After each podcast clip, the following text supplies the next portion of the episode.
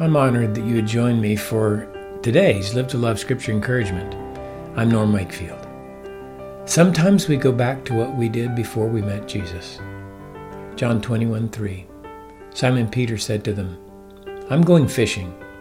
They said to him, We will also come with you.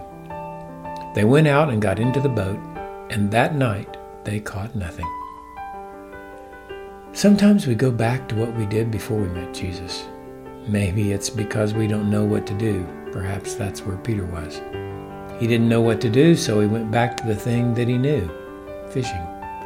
James and John also had been fishermen, so it made sense for them to join Simon.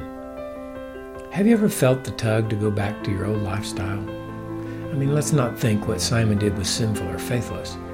He probably loved fishing and perhaps needed to catch some fish to provide for his family. For whatever reason, God orchestrated a repeat of the events when Simon first met the Lord.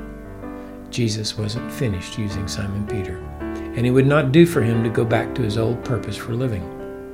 Once we embrace that God's purpose for us is to live to love with Jesus, the Lord will not let us go back to the natural life.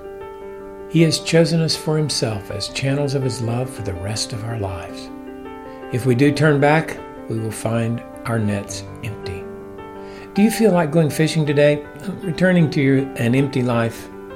Be encouraged that the emptiness you experience there means God has something way better for you.